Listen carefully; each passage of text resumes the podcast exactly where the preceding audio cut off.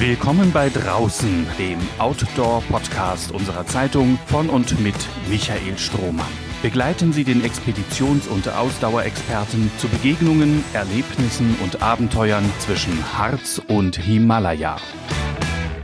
Gerald Klamer macht sich berechtigte Sorgen um den Zustand der Wälder in Deutschland. Der Klimawandel und eine stark ökonomisch orientierte Art der Waldbewirtschaftung mit hohen Ertragszielen setzen ihnen heftig zu. Wie dabei die Gewichte verteilt sind, darüber gehen die Meinungen auseinander. So oder so, die Situation ist vielerorts ernüchternd oder auch alarmierend. Vieles müsste sich ändern, um dem Wald wieder auf die Beine zu helfen. Mit dieser Forderung ist Gerald Klamer nicht allein. Nicht jeder aber würde deshalb 6000 Kilometer wandern, um sich Deutschlands Wälder anzuschauen und mit den Menschen vor Ort ins Gespräch zu kommen. Und dass jemand jenseits der 50 seinen Job als Forstbeamter aufgibt, um sich ganz diesem Engagement zu widmen, hat ebenfalls Seltenheitswert. Ich habe Gerald Klamer, der Ende Februar im hessischen Marburg zu seinem epischen Marsch aufgebrochen ist, am 18. Oktober in Rotenkamp bei Leere getroffen. Da hatte er rund 5000 Kilometer hinter sich und einen überdachten Platz für die Nacht gefunden. Denn meistens schläft Klamer draußen, im Wald, nur mit Schlafsack und Regenplane. In Rotenkamp ist Karl Friedrich Weber für einen Abend sein Gastgeber gewesen. Weber, früher selbst Forstbeamter, ist einer der namhaftesten Kritiker der Forstwirtschaft in unserer Region. Seit Jahrzehnten setzt sich der 76-Jährige für einen naturnahen und nachhaltigen Waldbau ein.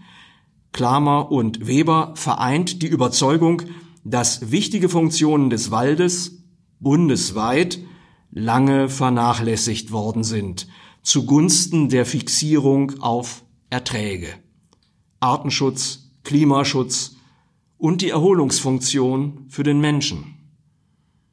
Ich habe zunächst einen Waldspaziergang mit Gerald Klamer gemacht. Die Begleitgeräusche sind im Podcast zu hören. Im Anschluss haben wir unser Gespräch im Haus von Karl Friedrich Weber fortgesetzt.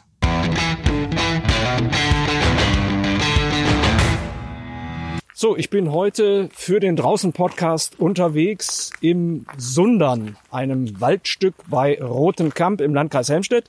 Neben mir wandert der derzeit vielleicht bekannteste, berühmteste, beachtetste Waldwanderer in Deutschland, Gerald Klamer aus Marburg. Gerald Klamer hat den Försterberuf an den Nagel gehängt, um ja, zu einer 6000 Kilometer langen Wanderung quer durch Deutschland, quer durch Deutschlands Wälder aufzubrechen. Und meine erste Frage äh, an Sie, Herr Klammer, wäre, äh, bei welchem Kilometerstand sind wir denn jetzt heute? Heute, das ist der 18. Oktober 2021. Aufgebrochen sind Sie im Februar. Ja, das kann ich nur grob schätzen, äh, aber ich schätze, dass ich so bei 5100 Kilometern bin.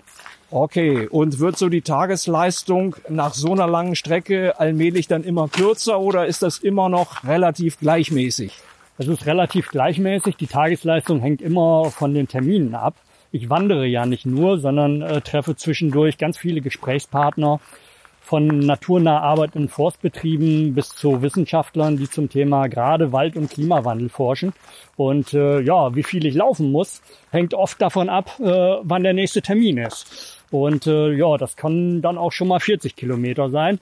Und zwischendurch sind es dann auch noch mal wieder nur 20, je nachdem. Sehr okay, aber das ist aber insgesamt eine echte Promotion-Tour, wenn man so will, für äh, das Anliegen, den Wald, also das unser Bewusstsein für den Zustand des Waldes zu schärfen. Nach Ihrer Einschätzung ist der Wald in Deutschland in keiner wirklich guten Verfassung. Und Sie haben bisher ja schon einiges an Wäldern gesehen. Gab es da besonders ja, erschreckende Beobachtungen, Momente, wo Sie gesagt haben, oh mein Gott, hier sieht's ja ganz furchtbar aus? Ja, also wir hatten ja von 2018 bis 2020 eine Dürre in Deutschland, die es so vorher noch nicht gegeben hat. Darunter haben alle Waldbaumarten gelitten. Ganz besonders die Baumart Fichte. Da sind äh, deutschlandweit ungefähr 300.000 Hektar komplett abgestorben. Das ist also eine Fläche, ja, ungefähr so groß wie der ganze Staatswald in Niedersachsen. Wahnsinn. Und äh, die Baumartfichte ist also tatsächlich am meisten betroffen. Und äh, die schockierendsten Bilder so habe ich bis jetzt im Sauerland, Siegerland, Bergisches Land in Nordrhein-Westfalen gesehen, wo tatsächlich ganze Berge abgestorben sind. Äh, ich komme demnächst noch in den Harz. Das dauert ja gar nicht mehr lange. Das wäre Ich jetzt bin- nämlich mein nächster Hinweis gewesen. Der Harz liegt ja noch vor Ihnen. Ja, genau. Äh, Ich bin mal gespannt, was ich da sehe. Was ich gehört habe, sieht's da gar nicht gut aus. Ja. Also um den Brocken herum ist es tatsächlich schon relativ kahl. Äh, wann werden Sie den Harz erreichen? Ja, morgen, morgen bin ich äh, im Elm und dann äh, geht's nochmal auf die sachsen-anhaltinische Seite über Halberstadt nach Thale. Und äh, ja, so ab dem 21. Oktober bin ich dann im Harz. Genau. Okay, wenn Sie da jetzt jemand antreffen möchte oder ansprechen möchte, ähm, wie ist das zu bewerkstelligen? Wann werden, haben Sie sich vorgenommen, auf den Brocken selber auch zu steigen, auf den höchsten Gipfel in Norddeutschland? Ja, bin ich schon öfter drauf gewesen. Äh, Meine Route geht tatsächlich auch da drüber, richtig.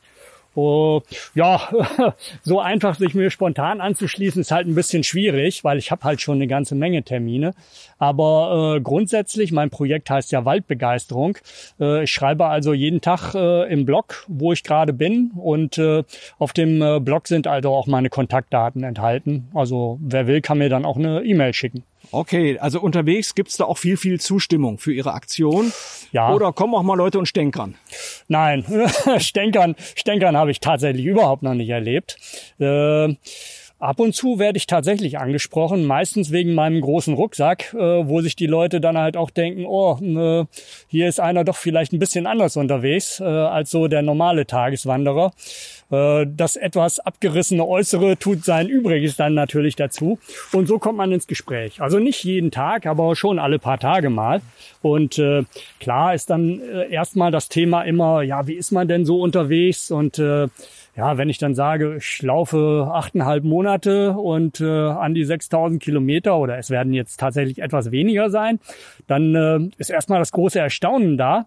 Dann kommen die Fragen, ja, wie ist es mit den Wildschweinen im Wald? Wo schlafe ich? Was esse ich? Und äh, dann mache ich aber auch da bei diesen Gesprächen äh, bewusst auf den Zustand des Waldes aufmerksam.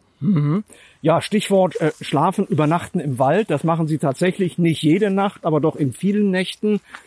Ähm, das war sicherlich im Februar noch nicht so angenehm. Im Sommer vielleicht dann nicht ganz so schlimm, was die Temperaturen angeht.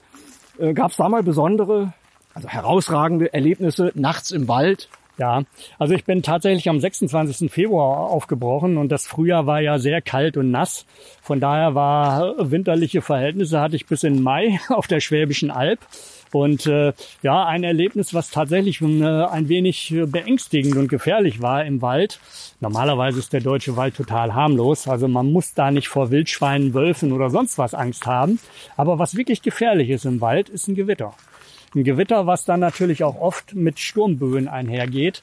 Und äh, ja, da kann man dann schon mal ein bisschen Angst haben. Sind das dann auch die berühmten herabfallenden Äste, vor denen ja Herabfallende- hin und wieder auch herabfallende Spaziergänger gewarnt werden? Genau, herabfallende Äste können dann natürlich ähm, sein, ganze Bäume können umkippen und so weiter und so fort. Und naja, an eine, an eine Nacht erinnere ich mich noch sehr gut.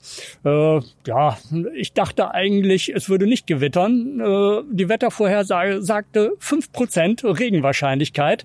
Hatte mein Tab also, also das ist die Plane, unter der ich dann äh, schlafe. Ich habe kein richtiges Zelt dabei. Äh, ja, ich dachte, das ist alles sicher. Ähm, dann hörte ich's grummeln und grollen über dem Thüringer Wald und dachte, ja, das bleibt da bestimmt in den Bergen.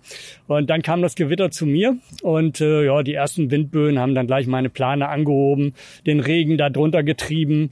Dann wurden Heringe rausgezogen, womit ich halt die Plane festgemacht hatte. Dann habe ich das Ganze nur noch so notdürftig über meinen Kopf gehalten und ja, es war etwas unangenehm. Okay, das grenzt schon an Survival dann. Ja, das war nicht so richtig beabsichtigt, aber gut, solche Situationen hat man natürlich auch. Auch mal richtig schön gefroren und geschnattert so nachts oder war der Schlafsack immer dick genug und warm genug?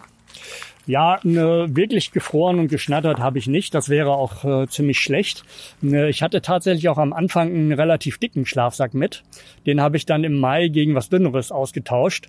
Naja, und jetzt habe ich noch drei Wochen und ich bin äh, der frohen Hoffnung, dass dieser dünne Schlafsack, der ist wirklich sehr dünn und wiegt nur 700 Gramm, dass der noch reicht.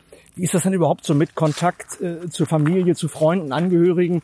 Haben Sie die unterwegs mal irgendwo getroffen? Wurden Sie mal besucht? Äh, auch der Austausch jetzt möglicherweise dieses Schlafsackes. Kommt da jemand und sagt, komm, wir tauschen mal den Schlafsack aus?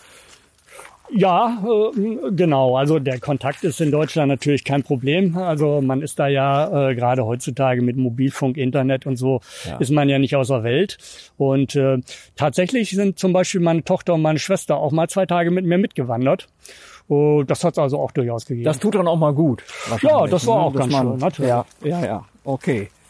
Ähm, ja, dieses, dieses Thema, äh, also im Wald schlafen ist das eine, dann sich versorgen, verpflegen.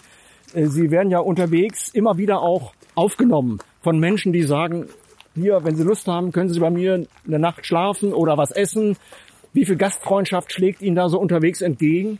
eine ganze Menge. Äh, das sind allerdings in der Regel keine spontanen Begegnungen, die ich habe äh, mit Leuten im Wald, sondern das sind oft Gesprächspartner, die ich halt aufsuche, so wie heute auch.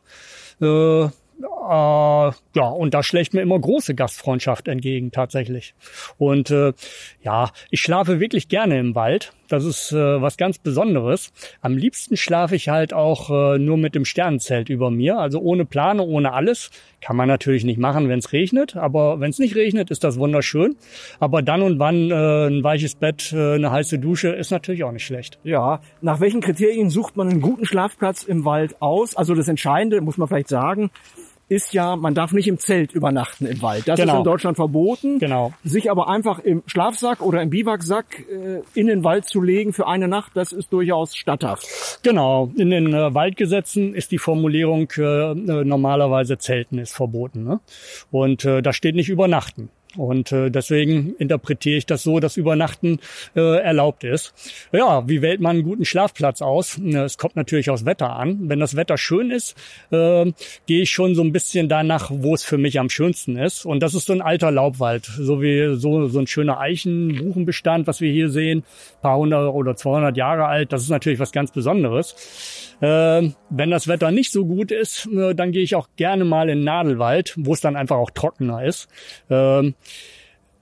so Bachgründe sind äh, nicht geschickt, weil die kalte Luft äh, sackt ja nachts ab und da wird's eher kalt, unangenehm nass. Also dann lieber ein bisschen am Hang. Ja, und gut, eine ebene Fläche hat man natürlich so. Auch äh, Laub oder Nadelstreu ist eine perfekte Isolierung eigentlich gegen die Bodenkälte.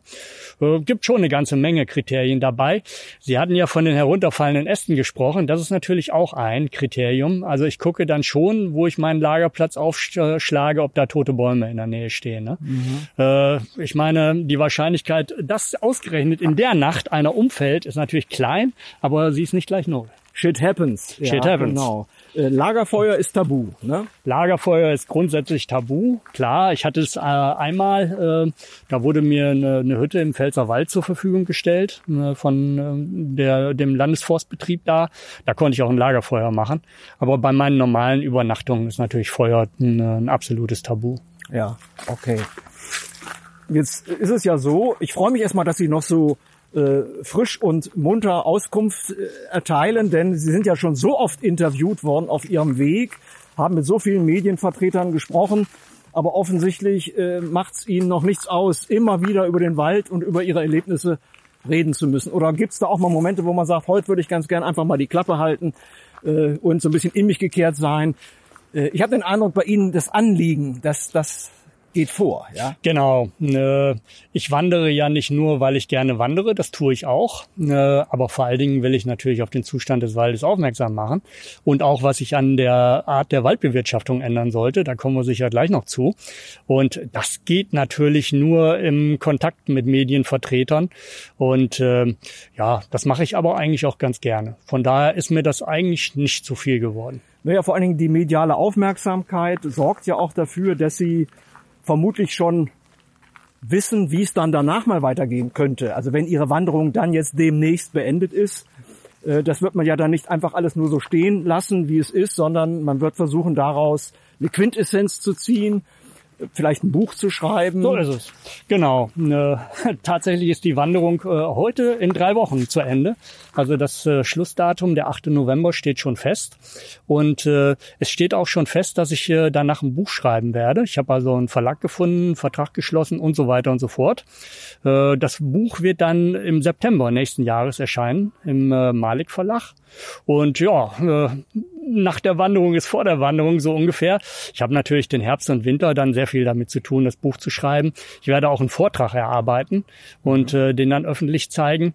Also äh, die eigentliche Wanderung ist nur ein Teil des Projektes. Die Nachbereitung ist natürlich der zweite Teil. Sind denn äh, prominente äh, Menschen auf Sie aufmerksam geworden? Also prominent insofern, es gibt ja eine Reihe von Personen in Deutschland, die sich auch mit dem Thema Wald auseinandersetzen ich sag mal Peter Wohleben, das ist so jemand, der über dieses Thema sehr bekannt geworden ist, also quasi auch prominent geworden ist. Hat der sich mal bei Ihnen gemeldet oder haben Sie Kontakt mit solchen Menschen? Schöne Frage. Natürlich äh, stand Peter Wohleben und äh, seine Waldakademie in der Eifel auch auf meiner Liste. Äh, tatsächlich habe ich ihn persönlich nicht getroffen, äh, habe mich aber äh, lange mit seinem Sohn unterhalten. Der ist also der Geschäftsführer der Waldakademie. Äh, von daher konnte ich das natürlich auch nicht auslassen äh, auf meiner Liste. Aber ich hatte durchaus andere prominente Personen, die ich überraschenderweise getroffen habe. Äh, ja, eine große Überraschung war, dass der saarländische Umweltminister seinen Ostersonntagsspaziergang äh, mit mir unternommen hat. Und äh, ja, es waren eine ganze Reihe Begegnungen dabei. Völlig äh, unerwartet, aber auch interessant war natürlich dann äh, eine Einladung vom äh, ZDF äh, jetzt vor der Wahl äh, in einer ja, Gesprächssendung äh, in Berlin aufzutreten, wo Bürger dem Kanzlerkandidaten Olaf Scholz Fragen stellen konnten. Also damit hätte ich vor dem Projekt natürlich auch niemals gerechnet, dass sowas passieren würde. Okay, ich habe die Sendung nicht gesehen. Welche Fragen haben Sie? Sie durften Fragen stellen. Ja, ja. Welche Frage haben Sie gestellt? meine, meine Frage in Kurzfassung war, äh, was sind Ihre drei wichtigsten Maßnahmen, um den Klimawandel in den Griff zu kriegen? Und können Sie sich noch an die Antworten erinnern? Ja, ne, die Antwort war für mich extrem unbefriedigend. Ne, es war eigentlich eine rein technische Antwort, wo von einem Gesetz geredet wurde, dass die Industrie festlegen soll, ihren Strombedarf bis 2045 zu prognostizieren. Äh, es war überhaupt nicht davon die Rede, äh, dass halt ähm, CO2-Gesetz äh, erhöht werden soll, also die Abgabe darauf von konkreten Maßnahmen war gar keine Rede. Ähm, ich hatte den Eindruck äh, ganz stark, dass da rein die Industrieinteressen im Vordergrund standen. Naja, ich war das, sehr das enttäuscht. ist in der Tat etwas, was wir beobachten beim Thema Klimawandel, Klimaschutz. Ist auch mein Eindruck, dass das sehr technisch angegangen wird, so in dem Sinne, äh, ne, wir müssen eben bestimmte Vorkehrungen treffen, wir müssen äh, Ausstöße reduzieren, wir müssen technische Antworten darauf finden, technisch intelligente Antworten, aber es hat ja auch mit uns Menschen zu tun und auch mit unserem Verhalten, das sich mutmaßlich doch ändern müsste, auch gravierend ändern müsste. Und das ist so ein Thema, das wird immer gerne umschifft. Man schiebt das dann eben auf Statistiken, auf Technik, auf technische Lösungen. Ganz genau. So sehe ich das auch. Äh, Es ist ja auch gut, dass es technische Lösungen gibt. Aber wenn man sieht, dass alle unsere elektrischen äh, Geräte viel effizienter geworden sind in den letzten Jahrzehnten, aber trotzdem unser Strombedarf noch gestiegen ist, zeigt das doch ganz klar, dass eine reine technische Effizienzsteigerung nicht das absolut Notwendige ist, sondern sich unser Verhalten ändern muss.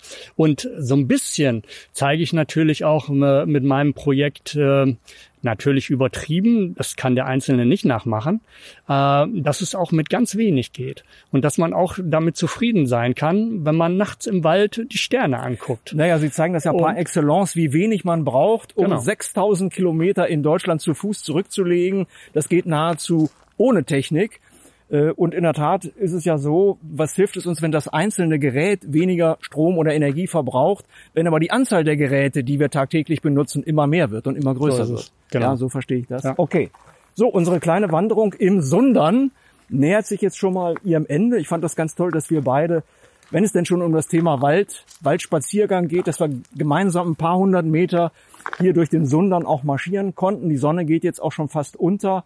Und ich würde sagen, wir setzen dann gleich unser Gespräch nochmal fort, wenn man so will, am Kaffeetisch in Ruhe nochmal. Ich bedanke mich ganz herzlich erstmal für die Eindrücke hier unter freiem Himmel und dann geht's gleich weiter. Sehr gerne.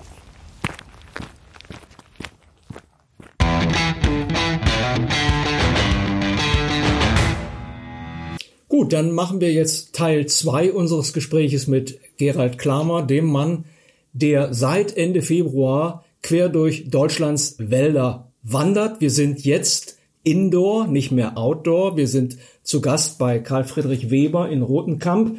Karl Friedrich Weber ist einer der bekanntesten Waldexperten in unserer Region. Wir bedanken uns ganz herzlich, dass wir hier an einer kleinen Kaffeetafel gemeinsam sitzen dürfen. Gerald Klamer hat die Chance, sich jetzt ein bisschen aufzuwärmen, denn wir haben ja eben gerade schon im Gespräch erfahren, er schläft viele, viele Nächte draußen im Wald. Äh, jetzt wollen wir aber mal wegkommen vom Schlafen im Wald hin zum Zustand der Wälder. Sie sind Forstbeamter gewesen und haben den Job geschmissen. Wie waren da die Reaktionen so im privaten Umfeld? Kamen da Leute und haben gesagt, bist du denn komplett bescheuert? Äh, wenig tatsächlich. Äh, die Mutter einer Freundin äh, hat gesagt, wie kannst du denn sowas machen mit fast Mitte 50? Aber das war eigentlich auch schon die krasseste Aussage in der Richtung. Äh, alles andere war eigentlich so eher in der Richtung cooles Projekt. Du bist ja mutig, aber natürlich auch hast du dir das gut überlegt. Aber wenn ich dann gesagt habe, ja, ich habe es mir überlegt, war das eigentlich auch okay. Also so richtiges Unverständnis äh, habe ich eigentlich nicht geerntet. Naja, es ist ja auch eine Entscheidung, die irgendwo auch Respekt abnötigt. Ne? Also ich sag mal, in Deutschland den Beamtenstatus aufzugeben, das ist ein Angang, das machen vielleicht wirklich nicht allzu viele.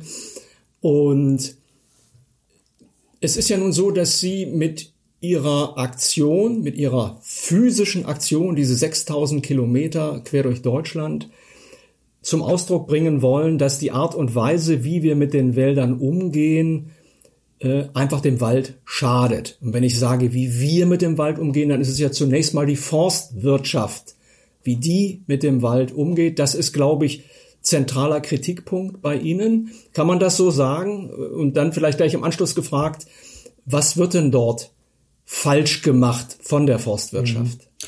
Ja, äh, es gibt ja das schöne Sprichwort, Schuster bleibt bei deinen Leisten. Und äh, ich bin halt nun mal Förster, 25 Jahre Forstbeamter in Hessen gewesen, in verschiedenen Funktionen, verschiedene Reviere geleitet und so weiter. Hab da, glaube ich, einen ganz guten Einblick in die aktuelle Forstwirtschaft äh, erhalten. Und äh, äh, natürlich ist der Klimawandel äh, eine Ursache, die unsere Wälder ganz äh, stark schädigt. Aber viele Sachen sind tatsächlich, wie Sie sagen, auch äh, in der Forstwirtschaft, wie sie aktuell betrieben sind, begründet. Äh, da gibt es eine ganze Reihe von äh, Details, die ich auch kritisiere. Aber mein Projekt grundsätzlich äh, mit dem Namen Waldbegeisterung ist ja ein positiver Name. Und ich möchte eigentlich nicht nur auf die negativen Sachen aufmerksam machen, sondern gerade auf das, was gut läuft. Und äh, was die Waldwirtschaft angeht, mache ich das, äh, indem ich Betriebe besuche, die auf eine andere Art wirtschaften und zeigen, dass das auch durchaus ökonomisch erfolgreich sein kann. Das ist zwar leider bisher nur eine kleine Minderheit in Deutschland, aber es gibt diese Betriebe, die zeigen, man kann es auch anders machen. Nun muss man sich wahrscheinlich erhüten, äh, ich habe das selber ja eben so formuliert, die Forstwirtschaft macht dieses oder jenes ähm, die Forstwirtschaft entscheidet das ja auch nicht alles nur in Eigenverantwortung. Also zum Beispiel die ökonomischen Zwänge, die kommen ja auch von außen. Also ähm, was, was steckt denn hinter dieser falschen, also ökologisch jetzt gesehen, falschen Art der Waldbewirtschaftung? Äh, welche Zwänge, welche Auflagen, die dort erfüllt werden müssen? Nicht? Also auch die Forstbeamten machen das ja nicht einfach nur äh, aus Jux und Tollerei oder weil sie selber davon hundertprozentig überzeugt wären, sondern sie folgen ja Dingen, die ihnen da auferlegt werden. Woher kommen denn diese Dinge? Ja, zunächst mal äh, muss man wissen, äh, dass der Wald in Deutschland ja nicht nur den Bundesländern gehört, also Staatswald ist oder Kommunalwald, sondern wir haben äh, in Deutschland 50 Prozent Privatwald ungefähr. Also die Hälfte des Waldes gehört Privatleuten. Davon ist wiederum die Hälfte Großprivatwald, häufig noch äh, im Besitz von adligen Familien. Äh, ja, ne, die, die andere Hälfte äh, ist zu 30 Prozent Staatswald, zu 20 Prozent Kommunalwald, bundesweit gesehen. Ne, nach den Bundesländern ist das natürlich jeweils unterschiedlich. Ähm, was die äh, Landeswälder angeht, ich glaube, da kann man am ehesten ansetzen, weil das sind halt öffentliche Wälder. Das ist der Wald der Bürger letzten Endes. Und da sollten natürlich die Bürger auch ein gewisses Mitspracherecht haben. Also das ist das, wo man eben am ehesten noch drüber reden kann. Äh, es ist halt so, dass die ehemaligen Landesforstverwaltungen äh, eigentlich nach 2000 alle in einer gewissen Form privatisiert worden sind. Die sind zwar nicht rein privat, aber das sind Eigenbetriebe der Länder mittlerweile geworden, als Anstalten öffentlichen Rechts, als Landesbetriebe und so weiter. Aber immer eine Form, eine gewisse Form äh, der ja, marktwirtschaftlichen Privatisierung. Und äh, damit einhergegangen, da bin ich bei dem, äh, was Sie sagten, äh, hat natürlich die Politik auch äh, ganz entscheidend dazu beigetragen, indem halt dieser Prozess ermöglicht wurde. Und den Forst, Forstbetrieben sind natürlich auch ganz klar Einnahmezwänge gegeben worden. Äh, die mussten sich halt plötzlich selber finanzieren und äh, ich meine Forstbetriebe, die halt 80 äh, Prozent ihrer Erlöse aus dem Holzverkauf generieren, machen das dann natürlich im Zweifelsfall, indem sie mehr Holz schlagen und auch wertvolles Holz schlagen. Ganz klarer Zwang. Und ich würde schon sagen, dass das sehr viel damit zu tun hat, wie sich auch schon die Art der Waldbewirtschaftung geändert hat. Dazu kommt, die Hälfte des Forstpersonals wurde tatsächlich in den äh, letzten 20 Jahren abgebaut. Die Reviere sind also viel größer geworden und äh, damit wird oft gesagt, so kleinflächiges Arbeiten, äh, das ist so ein bisschen Gärtnerei, was aber äh, ganz wichtig wäre für eine naturgemäßere Waldwirtschaft.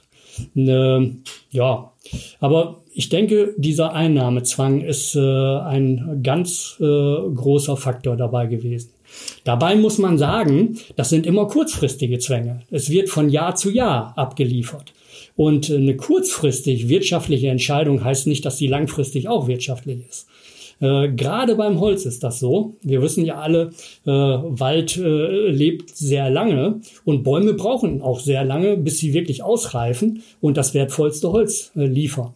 Und tatsächlich sind manche Sachen kurzfristig betrachtet, ja, da kommt Geld in die Kasse, aber langfristig, wenn man noch ein bisschen länger warten würde, bis der Baum seinen optimalen Zieldurchmesser erreicht hat, wäre das eigentlich wirtschaftlich sinnvoller. Also oft denn, spielt da ja. Kurzfristigkeit auch eine große Rolle. Nochmal auf den Aspekt äh, zurückkommend, dass wir einen relativ hohen Anteil an privatem Wald in Deutschland haben. Ist das eigentlich gut oder schlecht für den Wald?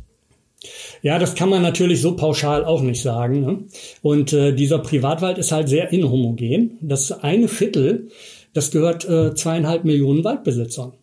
Also wir haben tatsächlich zweieinhalb Millionen Waldbesitzer in Deutschland, die im Schnitt um zwei Hektar Wald besitzen. Also das ist nicht besonders viel.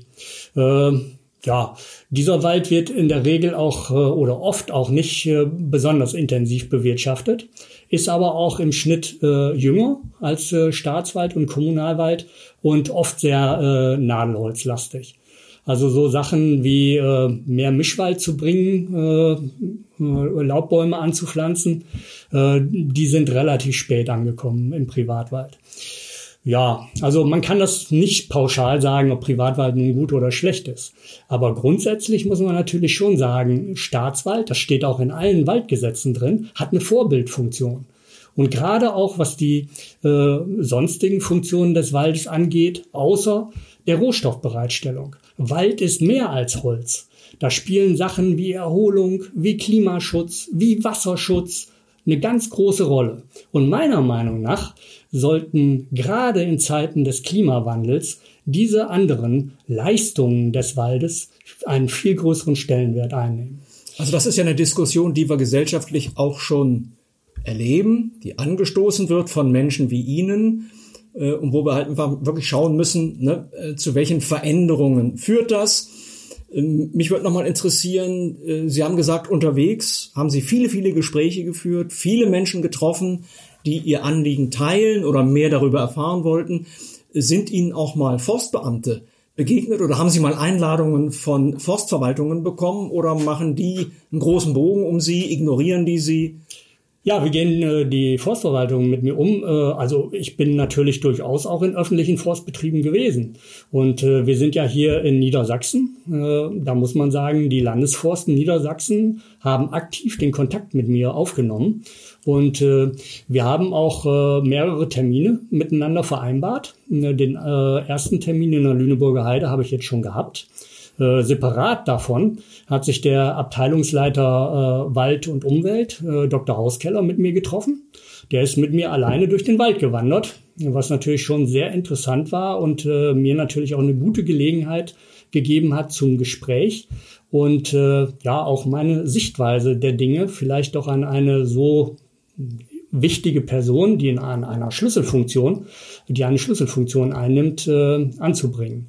Weitere Termine werden äh, jetzt morgen im Elm folgen und dann noch im Harz. Mit wem treffen Sie sich da im Elm, weil das nun hier unser regionaler Vorzeigewald ist? Ja, äh, da treffe ich mich mit dem äh, Leiter des äh, Forstamts äh, Wolfenbüttel, was da zuständig ist. Und äh, ja, ich denke, es wird noch äh, jemand dabei sein. Und es geht dann natürlich auch um die, gerade um die Art der Buchenwaldbewirtschaftung im Elm. Denn äh, ich habe ja diese drei Regionen äh, bewusst gewählt, weil sie jedes Mal jede, jeweils auch äh, unterschiedliche Waldsituationen darstellen. In Lüne, Lüneburger Heide sehr stark kieferngeprägte Bestände, wo eigentlich auch äh, ja, der Waldumbau, davon spricht man ja, ist ein bisschen ein technischer Begriff, aber letzten Endes geht's halt darum, dass wir von Nadelwald zum Mischwald kommen müssen. Und in der Lüneburger Heide geht es hauptsächlich darum, dass Kiefernwälder zu Eichenwäldern oder zu äh, Eichen-Kiefern-Mischwäldern werden sollen. Im Elm steht die Buchenwaldbewirtschaftung morgen äh, ganz stark im Fokus. Der Elm ist ja ein Laubwaldgebiet. Und äh, ja, Sie hatten mich ja schon ein bisschen gefragt, was denn konkrete Sachen sind, äh, die sich an der Forstwirtschaft ändern sollten, die ich auch kritisiere. Da greife ich mal die Buchenwaldbewirtschaftung raus. Äh, es ist so, die Buche ist eine Schattbaumart, die auch äh, den Schatten, den Schutz ihrer Nachbarn sozusagen braucht. In der traditionellen Forstwirtschaft ist es halt so, äh, dass sobald die Verjüngung, also die jungen Buchen, die aus den Bucheckern gekeimt sind, kniehoch sind, wird der Bestand oben drüber, der Altbestand, der dann halt 120 bis 200 ist, letzten Endes in einem Zug abrasiert. Ganz so radikal wird das zwar heute in den seltensten Fällen noch gemacht, aber im Prinzip ist dieses Wirtschaftsprinzip beibehalten worden. Was einfach dazu führt, dass man irgendwann gar keine alten Bäume mehr über den jungen Buchen hat. Und die alten Buchen, die so freigestellt, das ist so äh, die, die forstliche Fachsprache, praktisch ihrer Nachbarn beraubt worden sind, sind halt ganz stark der Sonne, der Trockenheit und so weiter ausgesetzt. Und das sieht man auch, wenn man mit offenen Augen jetzt durch den Wald geht. Da, wo die Buchen einzeln dastehen, haben sie besonders viele Kronenschäden. Da sind trockene Äste in der Krone, oft sind sie auch abgestorben und, und, und. Und da kann man ganz klar sagen, das ist ein Fehler der Forstwirtschaft. Zum Teil aus der Vergangenheit. Die Vergangenheit ist aber zum Teil noch gar nicht so lange her. Und das ist eine Sache, die sich einfach ändern muss. Gerade in der Buchenwaldbewirtschaftung kann man zu einem Dauerwald kommen. Das heißt, alte und junge Bäume stehen auf derselben Fläche. Das ist wirtschaftlich viel sinnvoller und für die Holzqualität sehr zuträglich. Äh, ja, aber es wird halt bislang zu wenig gemacht, eben aus diesen kurzfristigen ökonomischen Zwängen heraus. Mhm, okay. Ja. Mir ist jetzt auch eingefallen, was ich eben noch sagen wollte. Na dann raus damit. ja, äh, diese ökonomischen Zwänge, die auch von der Politik oft den Landesforstbetrieben auferlegt worden sind. Zurzeit ist da ein gewisses Umsteuern zu erkennen. Sogar in Bayern, wo man das am wenigsten vermuten würde, zunächst mal so, Bayern ist ja traditionell sehr konservativ, natürlich auch was die Forstpartie angeht. Der bayerischen, äh, dem äh, bayerischen Landesforstbetrieb ist jetzt äh, der Zwang genommen worden, äh, jährliche Erträge abzuliefern. Und das ist natürlich ein ganz wichtiger Baustein erstmal, wenn man zu einer etwas schonenderen, vorsichtigeren Wirtschaftsweise kommen will. Mhm. Ähm Kommen wir, kommen wir mal zur, zur Überschrift Ihres, Ihres Projektes. Waldbegeisterung. Hm, welche Art von Begeisterung soll denn da geweckt werden? Also wir gehen mal davon aus, im Wald sind doch sehr viele Menschen sehr gerne und sind dann in aller Regel auch mehr oder minder begeistert, wenn sie im Wald sind. Also um welche Art von Waldbegeisterung geht es Ihnen? Ja, äh, es sind sicher mehr Leute geworden, aber äh, nicht so viele, wie man denkt und auch nicht so viele, wie es sein könnten. Ähm, ein schönes Beispiel dazu. Äh, ich war auf Rügen, da gibt's den Nationalpark Jasmund. Und äh, ja, die Gemeinde, die direkt angrenzt, der Bürgermeister und so, war auch beim Termin dabei. Zehn Jahre Weltnaturerbe, äh, alte Buchenwälder, da haben wir ja fünf von in Deutschland.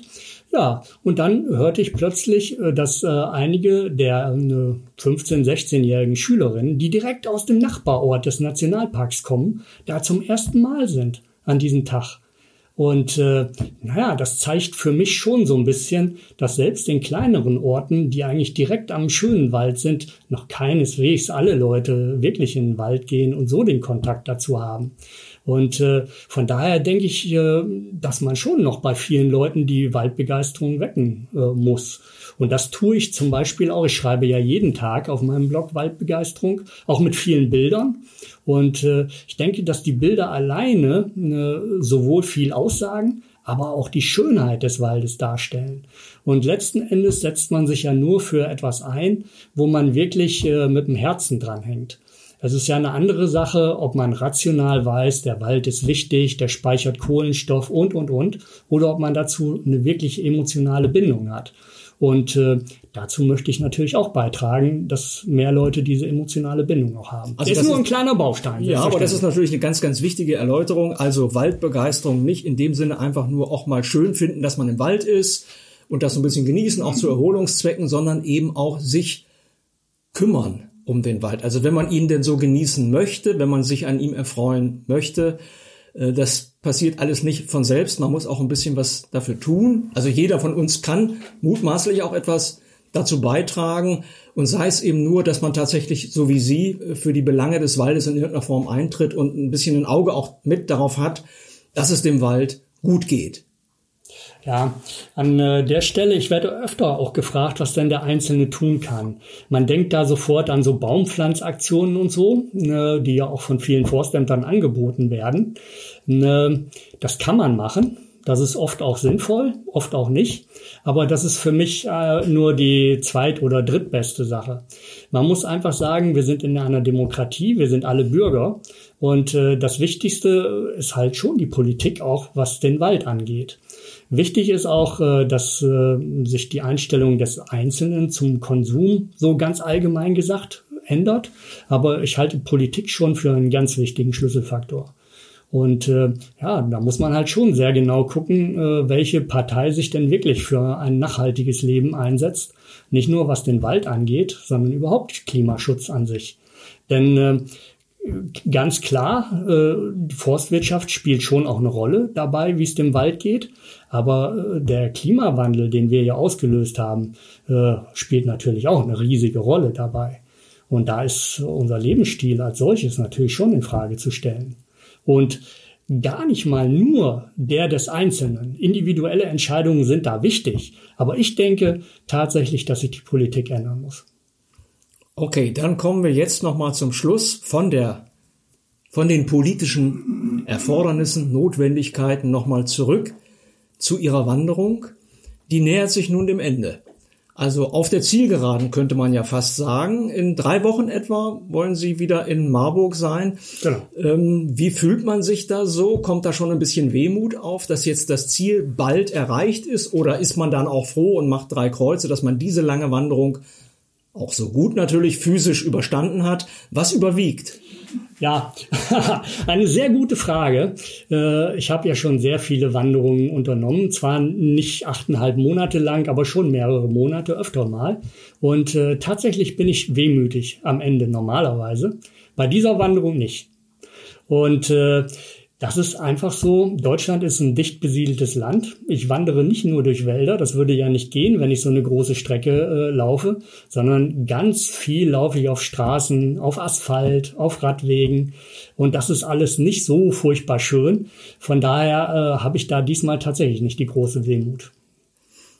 Und gibt's schon ein Folgeprojekt möglicherweise am Horizont? Also würden Sie noch mal etwas in dieser Größenordnung machen wollen? Es gibt natürlich schon ein Folgeprojekt, was ich auch schon im Kopf habe, aber äh, ich glaube, es ist noch ein bisschen früh an dieser Stelle darüber zu reden. Okay, also dann warten wir erstmal auf das Buch. Genau. Von Gerald Klamer, das nächstes Jahr im September mutmaßlich erscheinen soll. Genau, nächstes Jahr im September im äh, Malik Verlag erscheint das. Und äh, ja, ich werde jetzt den Winter erstmal ganz viel mit Schreiben zu tun haben. Okay, dann bedanke ich mich ganz, ganz herzlich für das Gespräch, auch für den Spaziergang, den wir vorhin gemeinsam im Wald hatten. Dadurch hatte ich dann auch die Gelegenheit, für ein paar Minuten wenigstens Bestandteil, wenn man so will, auch Ihres Vorhabens, Ihres Anliegens auch zu sein. Und ich wünsche Ihnen jetzt einfach äh, gesunde Konstitution, keine Blasen mehr an den Füßen, aber die werden jetzt nach so einer langen Strecke auch nicht mehr kommen. Also die letzten drei Wochen werden sie sicherlich problemlos überstehen. Dafür alles Gute äh, und wir freuen uns schon darauf, wieder mal irgendwann von Ihnen zu hören, spätestens dann, wenn es um das nächste große Projekt geht. Vielen Dank.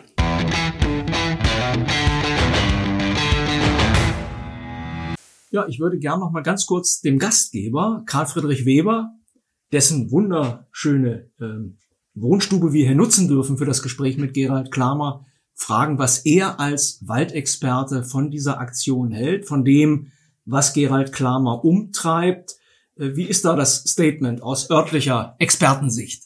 Ja, ich kann das eigentlich in einem Satz äh, zusammenfassen. Ich bin begeistert.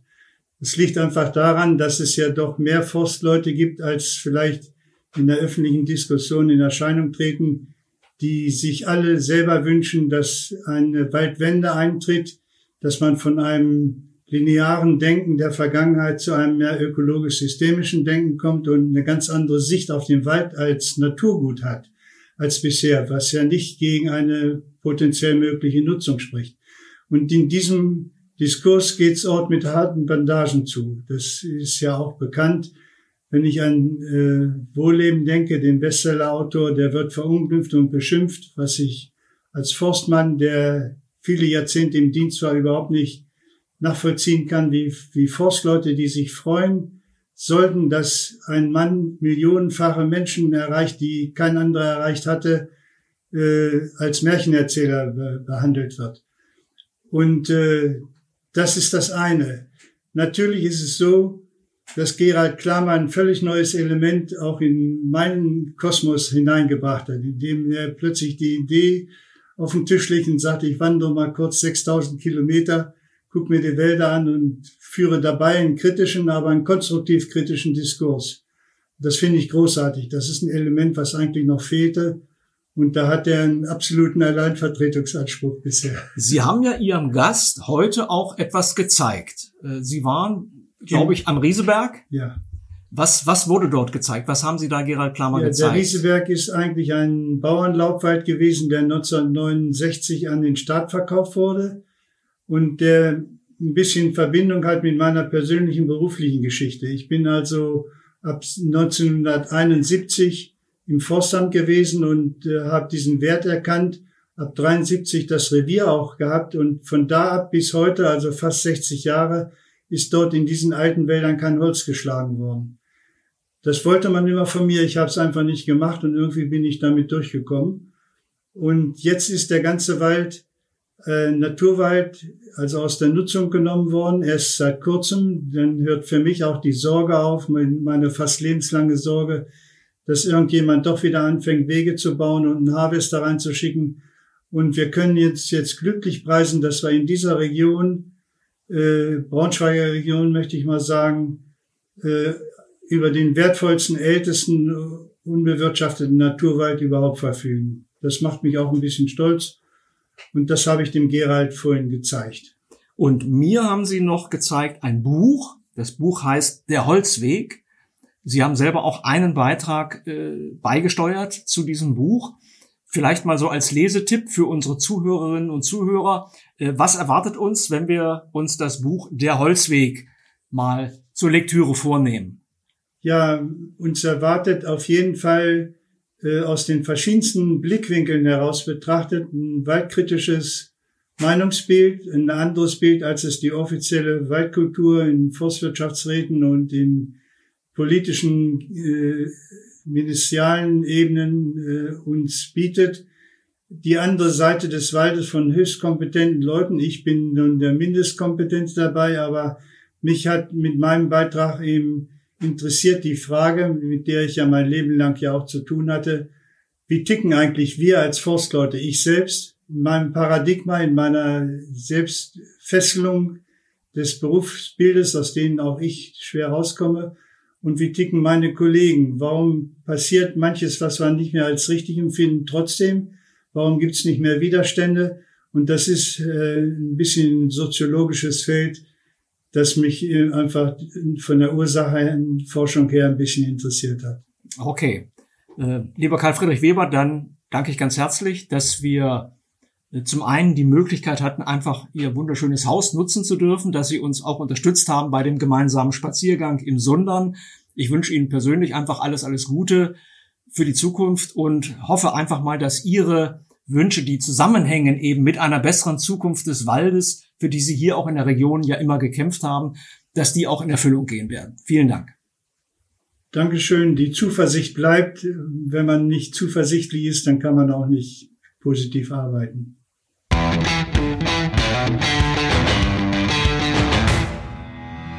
Nachhaltigkeit gehört zu den ganz großen Themen unserer Zeit. Sie betrifft uns alle. Doch was genau ist darunter zu verstehen? Ein großes Wort, ein übergroßes womöglich, hinter dem es sich bei mangelnder Verbindlichkeit oder fehlender Konkretheit und Betroffenheit eher abwartend und auch bequem abtauchen lässt.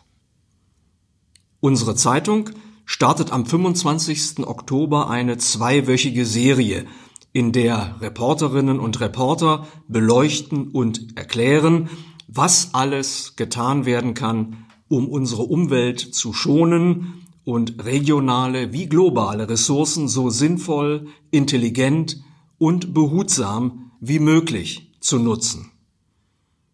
Wie immer man zu der Notwendigkeit stehen mag, unsere Erde, die Natur, unsere Gesellschafts- und Wirtschaftssysteme vor dem Kollaps zu bewahren, eines ist nicht von der Hand zu weisen. Jede und jeder von uns kann etwas dafür tun. Da gibt es keine Ausreden. Klima- und Ressourcenschutz ist keine Angelegenheit, die wir bequemerweise ausschließlich an politische und ökonomische Entscheidungsträger delegieren dürfen. Die müssen ihren Job machen, na klar, wir aber auch, als verantwortungsvolle Bewohnerinnen und Bewohner dieses Planeten. Vom 25. Oktober an erfahren Sie in unserer Zeitung, warum Nachhaltigkeit für Konzerne sehr profitabel sein kann, wie ein nachhaltiger Urlaub aussehen kann und was sich inzwischen so alles recyceln lässt. Wir fragen danach, wie Menschen künftig wohnen wollen, zum Beispiel in Tiny Houses, und wie sie sich kleiden werden. Auch dem Megatrend Fleischersatz gehen wir nach. Von mir werden Sie erfahren, wie sich Nachhaltigkeit bei der Naherholung und im Freizeitverhalten genussvoll und erlebnisreich auf die Spitze treiben lässt. Und schließlich bietet unsere Redaktion einen Nachhaltigkeits-Newsletter an, den Sie kostenlos abonnieren können. Das alles ist nur ein Anfang. An der Nachhaltigkeit unserer Art zu leben und zu wirtschaften kommen wir gesellschaftlich auf Dauer nicht vorbei. Daher verdient sie auch unsere volle journalistische Aufmerksamkeit. Wir reden hier nicht von einer Episode, sondern von einem Erfordernis auf ewig. Je eher wir das akzeptieren, umso größer die Chance, dass wir noch die Kurve kriegen. Die notwendige Transformation im Handeln und Denken kann und wird übrigens ganz viel mit gesteigerter Lebensfreude und mehr Lebensqualität zu tun haben. Kennen Sie eine schönere Perspektive?